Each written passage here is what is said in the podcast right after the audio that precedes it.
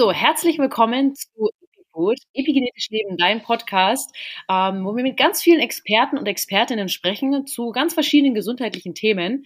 Wir haben übrigens unseren Podcast, falls es dir noch nicht aufgefallen ist, umgenannt. Der hieß früher EpiFoods Expertenwissen, heißt mittlerweile EpiFood Epigenetisch Leben und bietet aber genauso viel Wissen wieder vor. Heute geht es um das Thema darmgesunde Routinen und ich habe eine Expertin, Dr. Med Lotte. Ich freue mich, dass du da bist und gebe das Wort direkt mal an dich, damit du dich direkt mal vorstellen kannst. Danke dir. Erstmal hey zusammen. Ich bin Luisa, ich bin Ärztin, relativ frische Ärztin. Ich habe letztes Jahr mein Studium abgeschlossen und spezialisiere mich so ein bisschen auf Darmgesundheit, Ernährungsmedizin und besonders auch Reizdarm. Und das sind so meine Hauptthemen, für die ich mich interessiere und für die ich ziemlich brenne. Sehr komplexe Themen auf jeden Fall. Ich glaube, da wirst du wahnsinnig tolle Erfahrungen sammeln in deinem ganzen Berufsleben. Also ich habe schon die kuriosesten Geschichten gehört, auch muss ich sagen. Jetzt haben wir uns das Thema darmgesunde Routinen ausgesucht. Ja, warum brauche ich jetzt diese überhaupt? Ja, und braucht jeder sie oder nur Personen, die jetzt akute Darmprobleme haben? Also ich glaube, oft wird der Darm irgendwie nur als Verdauungssystem angenommen, dass man irgendwie oben Essen reinschiebt und unten kommt dann wieder was raus und der Rest wird irgendwie aufgenommen. Und ich finde, der Darm, der sollte viel mehr, zum Beispiel unsere Haut. Unsere Haut ist so die Barriere zum äußeren Dasein und wir cremen unsere Haut ein etc., aber vergessen total, dass eigentlich der Darm die Barriere zur Außenwelt ist.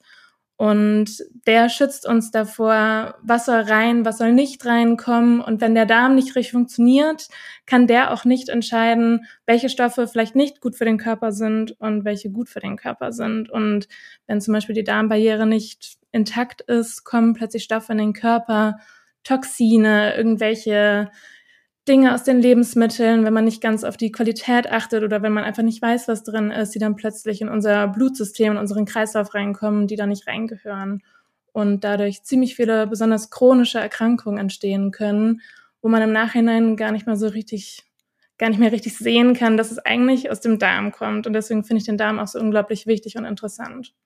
Das finde ich auch ein sehr wichtiges Thema, dass es eben halt weit über das Bauchweh hinausgeht, sondern eben auch teilweise mit Hormone, Psyche, Stimmung, aber eben auch langfristig Erkrankungen zu tun hat. Ich glaube, das ist so ein richtiger Faktor, der total interessant ist und ich glaube gerade so in den ersten Jahren irgendwie anerkannt wird. Ich muss ehrlich gestehen, vor 10 Jahren, da kräht kein Hahn. Also wenn man da mit irgendeiner Bauchweh-Problematik, auch mit Akne zum Beispiel, zum Hautarzt gekommen ist und gesagt hat, wie schaut's denn aus mit Käse und Schokolade? Ne, das hat man ja ab und zu mal gelesen. Ja. Dann hat der Arzt meistens gesagt, nee, also ich weiß nicht, was Sie meinen. Das bringt ja mal gar nichts. Total. Ich kenn's leider selber auch noch gut aus dem Studium Ernährungsmedizin oder überhaupt zur Darmgesundheit. Das war eine ganze Vorlesung in dem ganzen Studium von 6 Jahren. Mhm. Und ich selber war auch mal, also ich habe ja selber auch ganz stark Bauchprobleme gehabt und lag da auch mal länger im Krankenhaus deswegen. Und das ist schon ein paar Jahre her. Und danach habe ich die Ärztin gefragt, ja, was kann ich denn machen bezüglich meiner Ernährung? Also es ging spezifisch um meinen Bauch. Und da meinte sie auch, gar nichts. Da muss man eigentlich nichts machen. Man muss jetzt mal gucken, was sich da rauskommt. Aber mit der Ernährung hat das nichts zu tun. Und da dachte ich mir in dem Moment auch nur, was? Also ich habe Darmprobleme. Wie kann das nicht mit der Ernährung zu tun haben? Und wie kannst du einer Patientin sagen, dass man da nichts machen kann?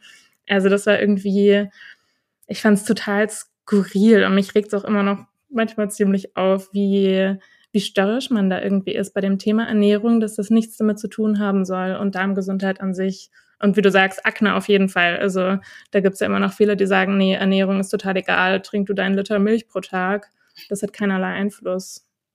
Ja, also verrückt. Da sind wir ja überhaupt sowieso schon beim Thema, wie wichtig unsere Darmgesundheit überhaupt ist. Aber deswegen würde ich direkt zur nächsten Frage springen. Und zwar, in welche Routinen kann man jetzt untergliedern? Also sprechen ja von darmgesunden Routinen. Da kann man jetzt von Wasser trinken sprechen, aber da gibt's ja noch viel mehr. Also in was sollen wir das jetzt mal untergliedern? Also ich habe das in so 3 Blöcke meistens unterteilt. Einmal, klar, Ernährung. Großer Block, dann Stress, ist die Darm-Hirn-Achse, weiß man hoffentlich mittlerweile auch, ist super intensiv ausgeprägt und Da dachte man eine lange Zeit lang, dass das Gehirn ja die meisten Signale zum Darm schickt. Und man weiß jetzt, dass es andersherum ist, dass von 10 Signalen 9 vom Darm zum Hirn geschickt werden und nicht andersherum. Und deswegen ist für mich Stress einfach ein ganz, ganz großer Block, den man mit beachten und mit bearbeiten sollte, wenn man da Probleme hat, aber auch so, wenn man keine Probleme und einfach auf seinen Darm achten möchte.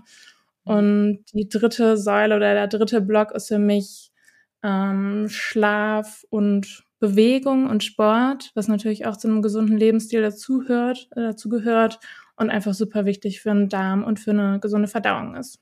Ja, das sind so meine 3, also eigentlich sind es 4, aber das letzte habe ich zusammengepackt, ja, meine 3 Blöcke. Dann fangen wir mal an mit darmgesunde Routine Nummer 1, Schlaf und Bewegung. Was kannst du da jetzt besonders empfehlen? Gerade bei Patienten zum Beispiel mit Verstopfung ist eine meiner ersten Fragen, ob die sich im Alltag bewegen oder ob man nachher nur auf seinem Stuhl rumsitzt, weil solange wir die ganze Zeit nur sitzen, ist der Darm auch meistens total inaktiv.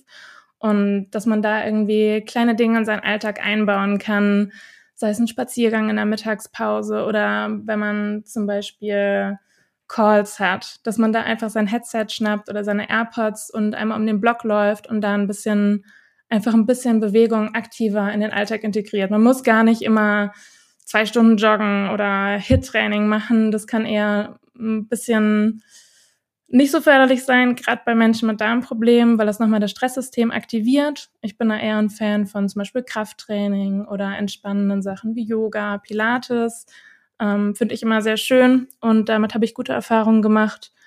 Und ja, da einfach so ein bisschen Sport aber in den Alltag integrieren, aber so, dass man es auch gut hinbekommt. Also jetzt nicht irgendwie einen großen Plan schreiben, jeden Tag 2 Stunden Sport machen müssen. Das ist ja auch nicht so besonders realistisch. Ja, vor allem, das kommt immer das Gegenteil raus. Ja. Das ist genauso wie eine strenge Diät. Das ist der prädestinierte Jojo-Effekt. Total, aber richtig viele denken irgendwie, boah, jetzt muss ich richtig gesund werden, gerade irgendwie zum Start ins neue Jahr. Und dann macht man plötzlich diverse Sportroutinen, die irgendwie gar nicht zu einem selber passen, weil das irgendjemand gesagt hat, dass es jetzt total gesund wäre. Und da ist für mich immer das Wichtigste, dass man auf sich selber hört und seinen eigenen Körper anschaut. Und wenn man merkt, hey, nach der Runde Joggen habe ich Durchfall, dann ist Joggen nicht das Richtige für dich. Dass man da so ein bisschen ein besseres Gefühl für den eigenen Körper bekommt. Ich glaube, das haben leider viele heutzutage ein bisschen verloren. Ja. Ist ja auch gar nicht so einfach.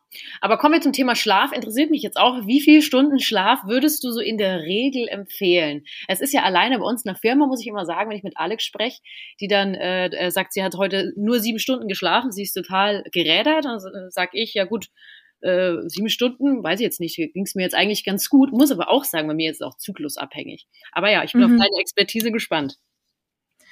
Man sagt, also der Klassiker ist immer 7 bis 8 Stunden Schlaf, aber das heißt nicht 7 bis 8 Stunden im Bett liegen, sondern wirklich tiefer Schlaf.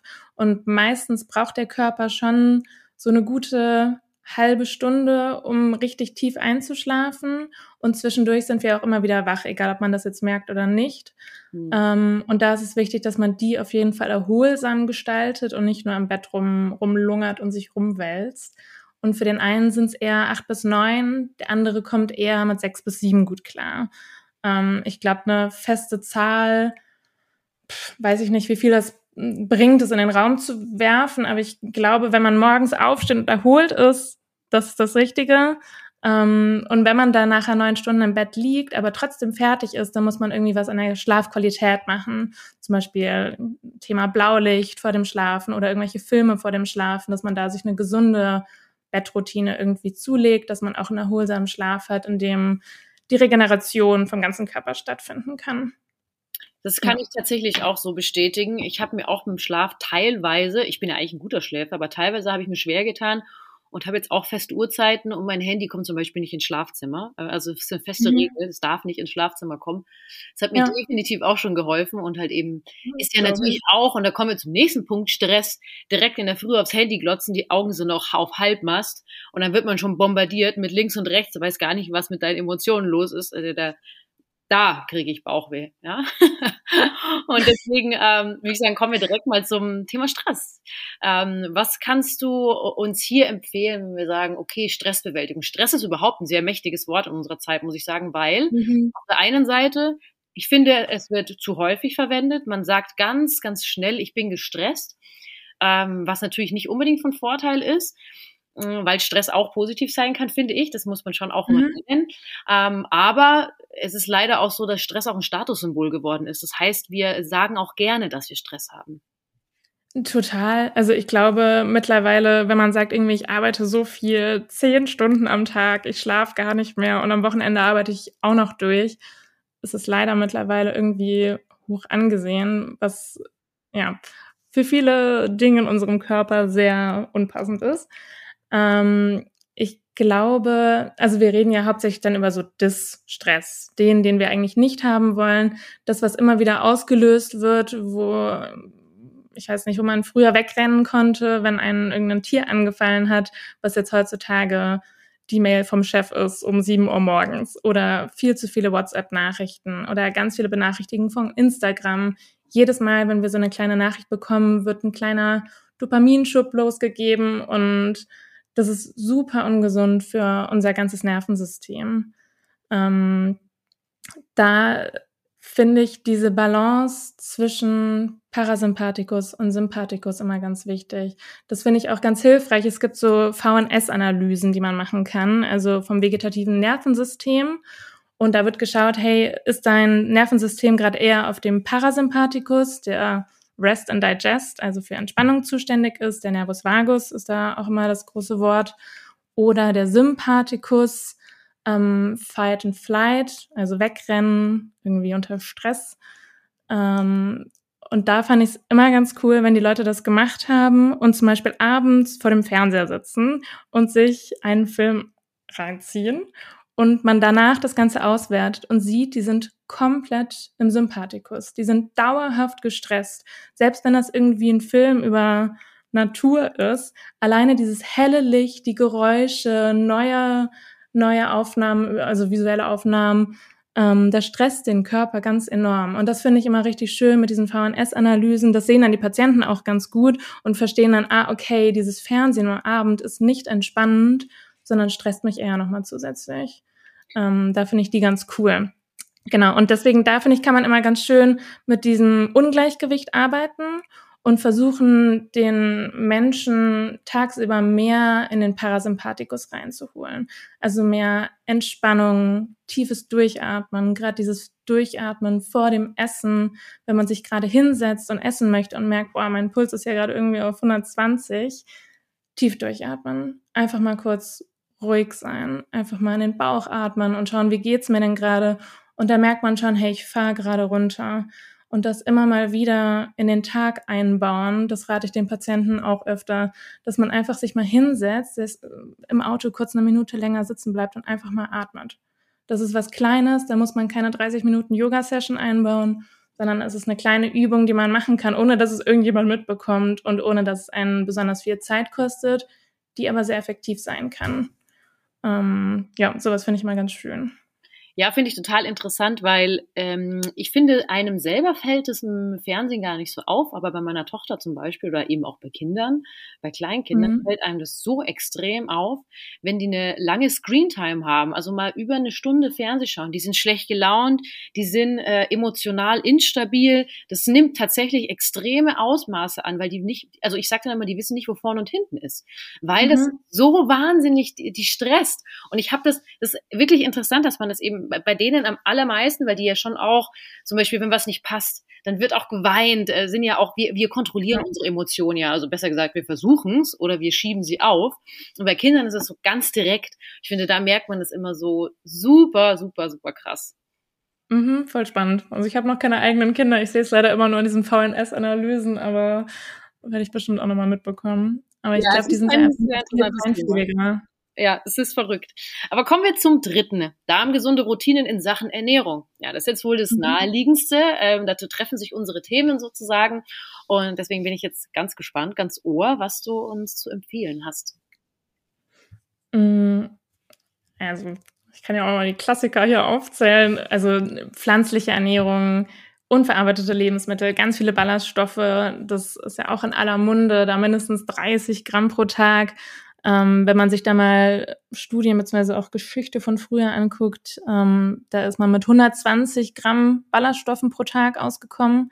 Ich glaube, wenn das die meisten hier in Deutschland essen würden, hätten die erstmal extrem starke Verdauungsbeschwerden, weil unser Darm einfach gar nicht mehr dran gewöhnt ist.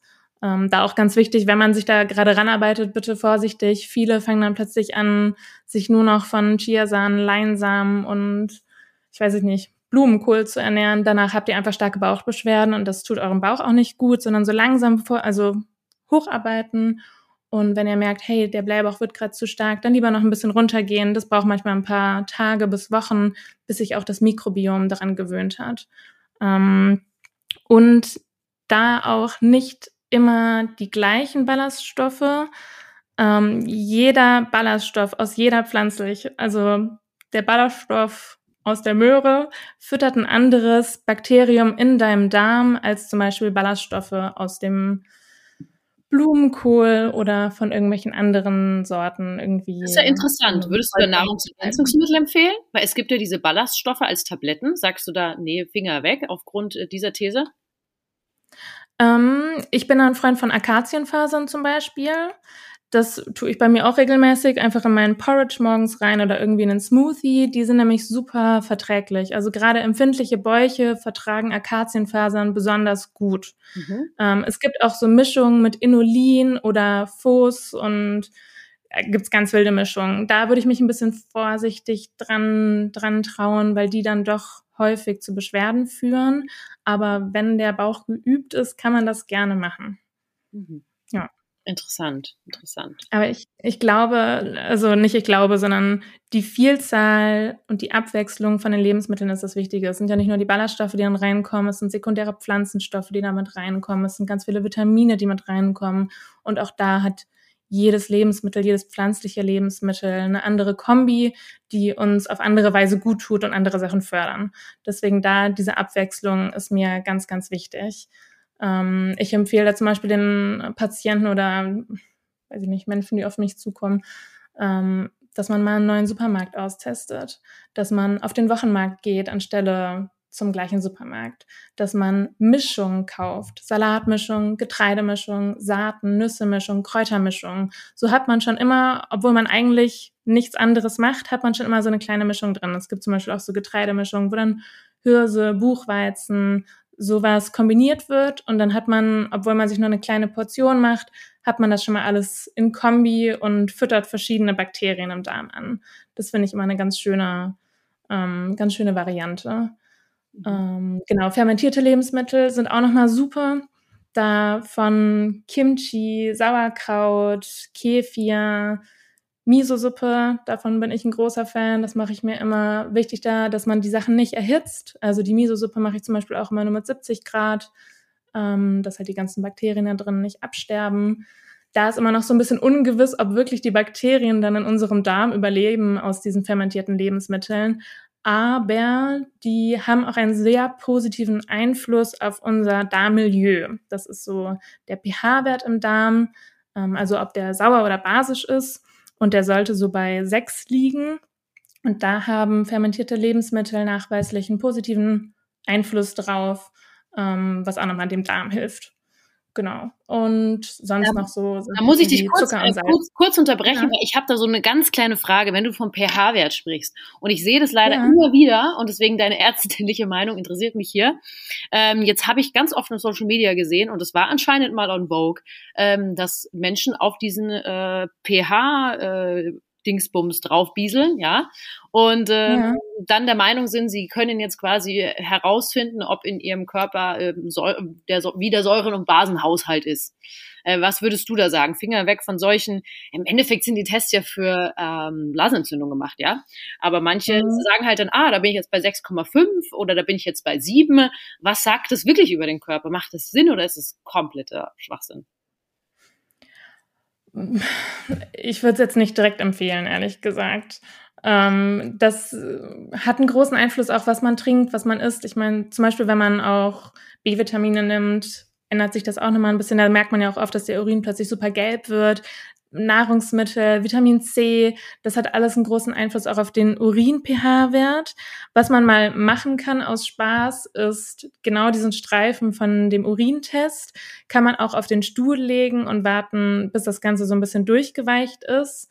Und da kann man, das ist jetzt sehr basic, also lieber die Sachen einschicken ins Labor bitte, das ist eher so als Spaß für zu Hause, kann man das auch mal testen und da kann man daran so ein bisschen sehen, hey, wie sieht denn mein Stuhl-pH aus? Das finde ich persönlich wichtiger. Und wenn der zum Beispiel zu basisch, also zu hoch ist, kann das dafür sprechen, dass zu viele Proteobakterien drin sind, so proteinverarbeitende Bakterien, und mehr Fäulnis im Darm herrscht. Mhm. Aber von so Urintests und daraus jetzt sagen, ob mein Körper basisch oder sauer ist, da sollte man im Blut nachschauen. Und wenn da was nicht ganz okay ist, dann ist schon einiges falsch gelaufen. Also da, ja, gut zu wissen, da beenden wir unseren kleinen Exkurs. Das hat mich brennend interessiert, deswegen dachte ich, wenn wir da schon auf diesem Thema rumreiten, dann möchte ich das kurz mal fragen. Ja, wir waren bei den Lebensmitteln und ich würde ganz gerne Zuckerweizen, Kuhmilch, deine Einschätzung in Sachen darmgesunde Routine. Raus damit oder wie und wann und wer? An sich lieber, also gerade Zucker, weglassen, wenn möglich weglassen. Zucker in Form von Obst ist nochmal eine andere Sache, da kommen ja auch nochmal ein bisschen Ballaststoffe mit. Zum Beispiel grüne Banane ist auch ein prima Lieferant für Ballaststoffe und ist ja auch ein bisschen Zucker drin. Kuhmilch, ja, da ist man so hin und her gerissen. Ich bin nicht so der Fan davon. Oftmals wird zum Beispiel Ziegenmilch deutlich besser vertragen. Das hat aber nicht nur mit Laktose zu tun, sondern auch zum Beispiel mit Casein etc. Kann einen Darm schon reizen. Wenn man darauf verzichten kann, würde ich es machen. Wenn man zwischendurch mal Feta über seinen Salat drüber krümelt, kann man ruhig machen. Ich würde aber jetzt nicht jeden Tag 2 Gläser groß mit Milch trinken. Feta ist ja auch Ziege und Schaf, da haben wir ja kein Kuh drin. Also so gesehen übergehen wir das schon mal. Ja, stimmt. Ja, dann auf jeden Fall bitte zum Feta greifen.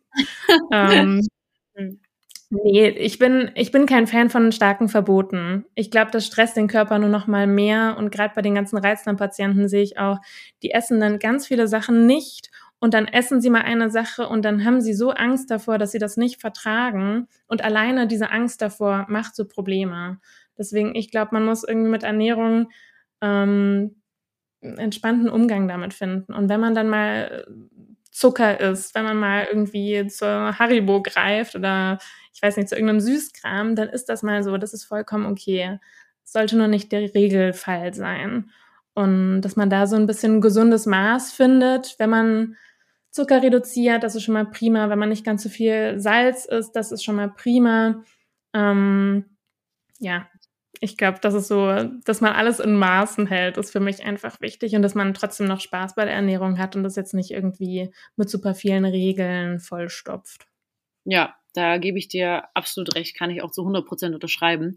Ja, wie setze ich jetzt nun diese ganzen Darmroutinen um? Also ohne jetzt vor allem auch diese Anforderung an mich selbst, weil wir haben jetzt doch ein bisschen ein paar Sachen aufgezählt, du hast zwar auch immer gut gesagt, okay, start slowly und so weiter, aber mich würde schon auch interessieren, wo ist dann so Punkt Nummer 1, wo du sagen würdest, komm, da fängst du jetzt damit an? Mhm. Abwechslung bei pflanzlichen Lebensmitteln. Das wäre für mich so der erste Step, den man reinbringen kann. Versuch das nächste Mal, wenn du einkaufen gehst, mal ein Lebensmittel, also irgendeine Gemüsesorte oder eine Obstsorte zu kaufen, die du nicht kennst und versuch mal, was mit der zu kochen. Und jedes Mal, wenn du einkaufst, hol dir mal ein Lebensmittel, was du nicht kennst, ein unverarbeitetes, und versuch da so ein bisschen Abwechslung in die Ernährung reinzubringen. Das finde ich schon immer richtig schön. Wenn du Lust hast, kannst du gerne mal deine Ballaststoffe tracken. Für 2-3 Tage gucken, wie viel Ballaststoffe du pro Tag zu dir nimmst. Meistens wird das nämlich total überschätzt. Wenn du da auf 30 kommst, prima. Gerne 40, gerne 50, wenn du es verträgst. Und das sage ich meinen Patienten auch ganz gerne, bevor du was ist, frag dich, kommt es vom Menschen oder kommt es von der Natur? Ist es irgendwas stark Verarbeitetes oder ist es was Natürliches? und kann das Ganze verderben. Und wenn du da schon sagst, nee, es kann nicht verderben und es kommt von Mensch, dann lass es lieber liegen und nimm irgendwas, was natürliche Herkunft hat und wenn möglich Bio, wenn du es dir leisten kannst. Das ist einfach mit sehr viel weniger Schadstoffen verknüpft, was auch nochmal gut für den Darm, aber auch für den restlichen Körper ist. Und nimm dir Zeit zum Essen.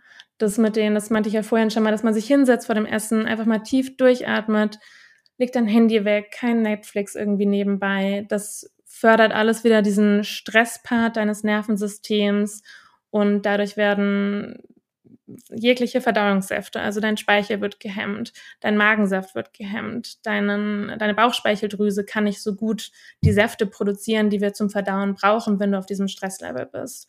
Und wenn du vorher zum Beispiel ein bisschen in die Entspannung reinkommst mit dem tief durchatmen, dann kann dein Körper auch viel besser realisieren, da kommt gerade Essen, ich kann mich jetzt darauf vorbereiten, Parasympathikus wird aktiviert, Speichelproduktion, Magensaft wird produziert, Bauchspeicheldrüse wird angeregt, deine Galle wird angeregt. Sowas kann man zum Beispiel auch noch durch Bitterstoffe unterstützen, aber das ist für mich ganz wichtig. Und wenn man dann gerade isst, auch da wieder Zeit zum Kauen nehmen. Kauen ist so, so wichtig und wird so unterschätzt, dass man wirklich mal 15 bis 20 Mal auf dem einen Bissen rumkaut. Das fühlt sich am Anfang ziemlich lange an, aber die Verdauung, eigentlich besteht 50% der Verdauung durch das richtige Kauen und Vorverdauen im Mund. Da sind ja auch schon ganz viele Enzyme drin und diese mechanische Verkleinung ist einfach unglaublich wichtig dafür, dass die Nährstoffe dann auch in unserem Körper ankommen können. Wenn wir irgendwie so halbe Zentimeter Bissen runterschlucken, das kann unser Körper oftmals gar nicht richtig verdauen. Und dass man da schon richtig das Ganze zerkleinert, so kann es auch aufgenommen werden. Das ist für mich immer eine Sache, ich glaube heutzutage, also man nimmt sich einfach zu wenig Zeit zum Essen. Wer setzt sich schon in Ruhe hin? Das hat man irgendwie früher gemacht mit seinem Tischgebet. Da haben alle schon den Mund gehalten und es war ein bisschen ruhiger, man ist runtergekommen und dann durfte man nicht essen während der Mahlzeit. Das führt auch zu einer besseren Verdauung und das macht man heutzutage einfach oft nicht mehr. Ja. Das sind für mich irgendwie. Ja, stimmt. Dinge. Ist natürlich auch so ein bisschen Zeichen der Zeit und gehört auch zu unserer Zeit dazu. Ich kann mich noch erinnern, als ich als Student gearbeitet habe, ich habe teilweise eine halbe Stunde Pause gehabt. Ich bin rausgerannt, habe mir wirklich was reingestopft, das kannst du nicht anders nennen, und zurückgerannt. Es war dann auch noch mit Stempelkarte verbunden, muss jetzt das Unternehmen nicht nennen, aber es war auch also mehr als ungesund, weil ich konnte ja auch nicht so viel wählen, weil ich musste was in der Umgebung nehmen. Es war total blöd und ich wollte aber auch raus, ich wollte da nicht selber drin sitzen. Also ganz schwierig im Alltag das zu verknüpfen, also jeder, der jetzt da sitzt und sich denkt, boah, das weiß ich jetzt nicht, wie ich es in der Arbeit mache, eine gesunde Art von Meal Prep und sich dann einen Ort zu suchen, vielleicht noch an der Sonne draußen, wenn es nicht gerade heftiger Winter ist super, super wichtig. Ja. Und was ich super interessant finde auch nochmal ist, wann muss ich jetzt besonders auf die Balance achten, die wir jetzt schon, die du schon schön erklärt hast, oder welche Dinge sind jetzt wichtig, wenn man dann mal über die Stränge geschlagen hat, weil wir kennen es ja schon auch, der Genuss lieben wir alle, in einem gewissen Teil sind wir alle Hedonisten, ne, und möchten auch einfach das Leben genießen, das ist auch sehr wichtig, sehr, sehr wichtig. Jetzt sprechen wir immer von den darmgesunden Routinen, aber wie ist es jetzt, wenn du sagst, okay, hey, das macht Sinn, da hast du jetzt am Wochenende, man kennt es ja von der Wiesn, nicht umsonst ist gerade Elotrans ausverkauft. Wir wissen, es ist in der Gesellschaft, es ist angekommen, Genuss ist einfach da und es ist wichtig, aber was mache ich denn jetzt danach? Weil da sind wir uns einig, Durchfall, Verstopfung, Übelkeit, da geht alles. Ja, hast du schön zusammengefasst. Ja. Wenn das mal passiert, Herrgott, dann hab Spaß, genieß es. Und wenn es dir danach schlecht geht, dann weißt du das für das nächste Mal und kannst besser entscheiden, ob du es machen möchtest oder nicht. Und wenn du es dann wieder machst, dann weißt du einfach, dass es dir danach für ein paar Tage schlecht geht und es deinem Körper wahrscheinlich nicht so besonders gut tut. Aber da würde ich jetzt nicht direkt mit einem unglaublich schlechten Gewissen oder so rumhantieren und sich dann für die nächsten Wochen peinigen und, weiß ich nicht, sich Low Carb und, also nicht, dass Low Carb was Schlechtes ist, das wollte ich jetzt gar nicht sagen, sondern dass man sich zu viele Regeln widersetzt. Ich glaube, dass man sich dann einfach wieder eine gesunde Routine setzen muss. Oft hilft es auch, so einen kleinen Ernährungsplan zu schreiben, sich einfach mal die Sachen aufzulisten, die man gerne implementieren möchte, ohne sich zu überfordern. Und wenn es einem danach nicht gut geht, Elotrans auf jeden Fall, bisschen Schonkost, den Darm da einfach ein bisschen schonen, das gerade bei Alkohol, das schlägt einfach unglaublich auf den Darm, dass man da so ein bisschen drauf achtet, danach das Ganze erstmal Alkohol nicht auf leeren Magen bitte, sondern vorher auf jeden Fall was essen. Alkohol wird nämlich auch besonders im Magen aufgenommen und wenn man da schon eine Schleimhautreizung hat, macht es das nochmal schlimmer. Ja, ich glaube, die Balance ist, dass man das nicht jede Woche macht, nicht jeden Tag besonders. Und wenn es mal vorkommt, ist es okay. Wenn du dich sonst abwechslungsreich ernährst, wenn du sonst darauf achtest, dass du nicht zu viel Zucker isst, wenn du viele Ballaststoffe isst, genug trinkst, schläfst, dann machst du schon ganz viel richtig. Das ist schon mal gut zu wissen. Also unser Körper kann auch in einem gewissen Maße damit umgehen. Ich habe nämlich letztens tatsächlich einen Beitrag gelesen, weil du Low Carb angesprochen hast. Es ging auch über Low Carb Keto eigentlich. Und zwar in der Zeit zurück war es so, Spiegelei und Bacon wurde verteufelt und findet jetzt in Low Carb Keto seine Renaissance. Und jetzt die Fragestellung, ist es denn noch wirklich gesund, wenn ein total frittierter Bacon aus der Pfanne mit einem goldenen Rand Spiegelei daneben liegt? Wir nennen das Keto und möchten das als gesund verkaufen, wissen aber ganz genau, das ist mit Transfetten verbunden, wenn man mal ehrlich ist. Das finde ich auch super interessant und da habe ich in diesem Zuge auch gelesen, in einem gewissen Maße kann unser Körper damit tatsächlich umgehen. Also auch anscheinend mit hoch erhitztem Fleisch. Bei uns in der Ernährung, wir essen ja Fleisch und Fisch. Du hast vorhin gesagt, pflanzliche Ernährung ist gut für unsere Verdauung, für Magen und Darm. Ich kann tatsächlich von mir behaupten, eine Bio-Kalbsleber einmal im Monat ist auch nicht wirklich schlecht, denn sie hat eine wahnsinnige Nährstoffdichte. Da können andere Lebensmittel nur so schauen. Mittlerweile ist Leber tatsächlich auch ein Edelstück geworden, nicht wie andere Innereien, also vielleicht auch ganz interessant. Bekommt man auch nicht immer beim Metzger, muss man vorbestellen, sollte natürlich in Bio-Qualität sein, weil ja, genauso wie das Fleisch, warum, muss ich eigentlich gar nicht nennen. Das wissen die Zuhörerinnen in diesem Sinne eigentlich schon. Trotzdem kann ich sagen, ja, Leber ist für mich auch so in Sachen B12, ich glaube, vorhin hast du auch mal ein paar Nährstoffe angerissen, super interessantes Thema. Fleisch, Fisch, vielleicht hast du da auch nochmal oder auch zu diesem Thema Transfetten vielleicht auch noch eine Meinung.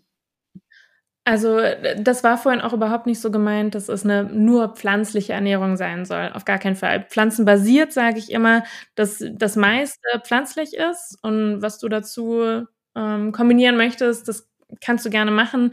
Ich glaube, dass eine omnivore Ernährung, die zu 80% aus Pflanzen besteht, prima ist. Und eine Leber, also da musste ich auch ein bisschen schmunzeln bei mir im Ernährungsmedizinseminar. Es wurden jegliche Mineralstoffe, Vitamine, was auch immer genannt und fast immer war Leber aufgezählt, dass das Lebensmittel ist, was viel davon enthält. Also wenn man da eine hochqualitative Leber hat, kann man das sehr, sehr gerne essen. Wenn man es mag, mir persönlich schmeckt es einfach nicht so gut. Aber das ist ein gutes Lebensmittel, wenn man es in qualitativer Version bekommt. Also das war gar nicht so gemeint, dass nur eine rein vegane Ernährung jetzt das Beste für den Darm ist. Das auf gar keinen Fall. Mhm. Bei mir ist echt eher so die Abwechslung bei den Pflanzen, weil die halt einfach am meisten Ballaststoffe reinbringen. Aber bezüglich der Vitamine, klar, Vitamin B12 ist einfach nur in pflanzlichen Lebensmitteln enthalten und selbst dann kann es sein, wenn du dich nicht nur rein pflanzlich ernährst, dass es nicht genug aufgenommen wird, weil du zum Beispiel eine Gastritis hast, eine chronische Atrophe und zu wenig Intrinsic Factor bildest und dadurch kann dein Körper das einfach nicht aufnehmen. PPIs, da gibt's ja ganz viele Medikamente, die sich auch darauf auswirken, aber das ist nochmal ein ganz anderes Thema. Mhm. Das hat alles einen großen, großen Einfluss und ich glaube, viele tierische Produkte sind da wichtig und richtig, dass man die zu sich nimmt. Ja, super interessant. Keto jetzt nochmal komplett rausgelassen. Ja, es ist ja auch irgendwo individuell, das muss auch jeder für sich selbst fühlen und bestimmen und entscheiden. Wir sind jetzt bei Nährstoffen stehen geblieben, deswegen würde ich am Ende sehr, sehr gerne noch ganz kurz auf Probiotika und Nahrungsergänzungsmittel eingehen, weil es hat ja auch was mit dem Darm zu tun. Da gibt's ja auch welche, die tatsächlich auch gut sein können für den Darm. Ich selbst nehme auch Probiotika, habe die aber nach Absprache mit einer Stuhlprobe und mit meinem Darmarzt tatsächlich für mich gefundene, bin aber auch durch eine Behandlung gegangen. Also ich habe Magnesiumperoxid nehmen müssen. Auch definitiv nichts, was man selber nehmen sollte, ohne gewisse Einnahmen, weil da die kleinste Dosierung ist schon, kann ich euch sagen, wollt ihr nicht. Durchfall bis zum geht nicht mehr. Also kann ich echt nur sagen, nur mit Anleitung bitte. Normalerweise nenne ich das immer gar nicht, aber es ist trotzdem interessant, das zu sagen und deswegen, ich komme damit gut zurecht, aber ich finde, die Meinungen sind sau unterschiedlich und bei Nahrungsergänzungsmitteln, finde ich, hat sich einiges getan. Sehr, sehr viele Menschen nehmen Nahrungsergänzungsmittel, obwohl wir vor ein paar Jahren noch an einer ganz anderen Stelle waren, nämlich du brauchst eigentlich gar nichts. Mhm. Das hat sich super geändert. Also ich glaube, es gibt ein paar Klassiker, die man immer nehmen kann, auch wenn man keine Laborwerte misst. Ich bin aber auch eher ein Fan davon, dass man das Ganze einmal kontrolliert, gerade wenn man Probleme hat. Gerne eine Mikrobiomuntersuchung machen, gerne Metabolomuntersuchung auch. Also sind bestimmte Stoffe, die die Bakterien dann auch bilden und auch sonst einfach mal abchecken lassen. Aber zu Pro- und Präbiotika auch. Wenn man Darmprobleme hat, wenn man Antibiotika genommen hat, da gibt es, auch da sind wir die Meinung sehr unterschiedlich, gerade bei Probiotika nach Antibiose, also nach Antibiotika-Behandlung, sagt man eigentlich, das hat nicht so einen großen Einfluss. Ich sehe es, dass die Patienten damit eigentlich deutlich besser zurechtkommen und dass es schon oft helfen kann, aber am besten immer mit eurem Arzt oder Therapeuten absprechen. Da gibt es ja auch ganz viele verschiedene Probiotika. Wichtig ist zum Beispiel bei Histaminintoleranz, dass ihr darauf achtet, dass da auch keine Histaminbildner sind eh selten drin, aber manchmal kann das noch ein bisschen getriggert werden. Da muss man dann so ein bisschen drauf achten, dass sind nicht ganz so viele Präparate passend. Viele machen so Probiotika-Kuren. Mal für wichtig ist, dass man es lang genug nimmt, dass man zum Beispiel 4 bis 6 Wochen die Probiotika am besten auf leeren Magen, 30 Minuten vor dem Essen am besten nimmt. Und da muss man oft auch herumprobieren.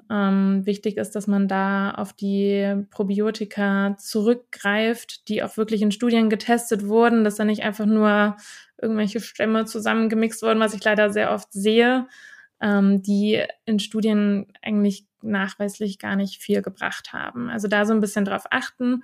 Und das Allerwichtigste ist da eigentlich Präbiotika, weil ohne diese Präbiotika, also das sind Arten von Ballaststoffen, können die ganzen Bakterien im Darm gar nicht überleben. Und dass man da, wenn man das Ganze gut verträgt, das Probiotikum anfängt, also die Bakterienstämme einnimmt und nach ein paar Tagen die Präbiotika dazu kombiniert. Und sobald diese Probiotika-Kur vorbei ist, gerne die Präbiotika noch weiternehmen, gegebenenfalls auch in Form von Akazienfasern einfach dauerhaft ein bisschen zuführen, solange es dein Bauch verträgt. Davon bin ich eigentlich schon ein Fan und das kann man sehr gerne mal machen. Immer in Absprache, am besten mit dem Arzt oder Therapeuten. Ja. Das ist auf jeden Fall interessant. Nahrungsergänzungsmittel, wir sprechen jetzt mal so von Zink und Magnesium, haben mir persönlich jetzt geholfen. Zink auch vor allem für ich würde spontan behaupten, ich hatte eine Zeit lang Reizdarmproblematik, also hatte ich auch nachgewiesen, aber ich gehe davon aus, dass ich es jetzt nicht mehr wirklich habe, weil ich sehr, sehr gut damit, sehr gut zurechtkomme. Ich habe zwar teilweise noch ein bisschen Verstopfungsprobleme, aber das ist ein anderes Thema. Aber ich finde auch Zink ist da zu nennen. Finde ich ein ganz tolles Mittel. Und was auch super interessant finde, ist, finde ich, Weihrauch. Ich weiß nicht, ob du das auch manchmal bei Patienten Erfahrung gemacht hast damit. Selber nicht. Weihrauch ist ja auch super antientzündlich und besonders bei chronisch entzündlichen Darmerkrankungen, sowas wie Morbus Crohn, Colitis ulcerosa wird es ja meistens genannt, aber auch bei Asthma ist es, glaube ich, auch verwendbar. habe ich persönlich keine Erfahrung mitgemacht. Mit Zink jedoch, das finde ich auch prima. Das ist auch häufig, zum Beispiel beim Leaky Gut, das hattet ihr auch geschrieben, das ist oft in Kombi mit L-Glutamin, dass man L-Glutamin und Zink einnimmt. Das stärkt einfach nochmal die Darmschleimhautbarriere, also die Darmbarriere, und kann auch zu einer Linderung von Leaky Gut führen. Also Zink, finde ich, kann man gut einnehmen, da so ein bisschen drauf achten. Ich glaube, die Erfahrung hat bestimmt jeder schon mal gemacht, der Zink nimmt. Man soll es ja auf leeren Magen nehmen. Führt oftmals zu starker Übelkeit. Ich berichte aus eigener Erfahrung. Ja. Mein Freund und ich haben es beide gemacht und ich glaube, wir hingen abwechselnd über die Toilette. Also keine Empfehlung. Genau, und nicht zu Kaffee, nicht zu Tee etc., weil das die Aufnahme hängt vom Zink. Genau, also da ein bisschen drauf achten. Und wenn ihr es nicht vertragt, dann nehmt es zum Essen. Die Absorption ist davon nicht so viel schlechter, bevor ihr es nachher ausspuckt. Ja. Sehr interessant. Ja, cool. Wir kommen zum richtigen Ende. Wenn du jetzt noch Abschlussworte hast, kannst du die natürlich sehr gerne noch äußern. Ich finde, wir sind richtig gut auf ganz viele verschiedene Themen eingegangen und es war eine schöne Folge über darmgesunde Routinen. Ich würde sagen, rund um Gesundheit, also jetzt von Lifestyle über Ernährung zu weit anderen Tipps. Ich bin gespannt, welche Anmerkungen kommen, welche Fragen auch dazu kommen werden.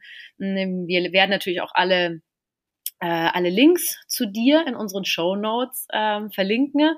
Und ja, jetzt bedanke ich mich schon mal und gebe jetzt die letzten Worte an dich. Ja, vielen Dank dir auch. Es hat auf jeden Fall Spaß gemacht. Ich glaube, ich hätte ja gerade noch 2 Stunden weiter irgendwelche Tipps geben können. Genau, ich glaube, das Wichtige ist, Ernährung soll Spaß machen, überfordert euch nicht und nehmt euch Zeit fürs Kochen, fürs Essen und für euch selber. Und dann macht ihr schon ganz viel richtig. Wunderbar. Danke dir und euch bis zur nächsten Folge.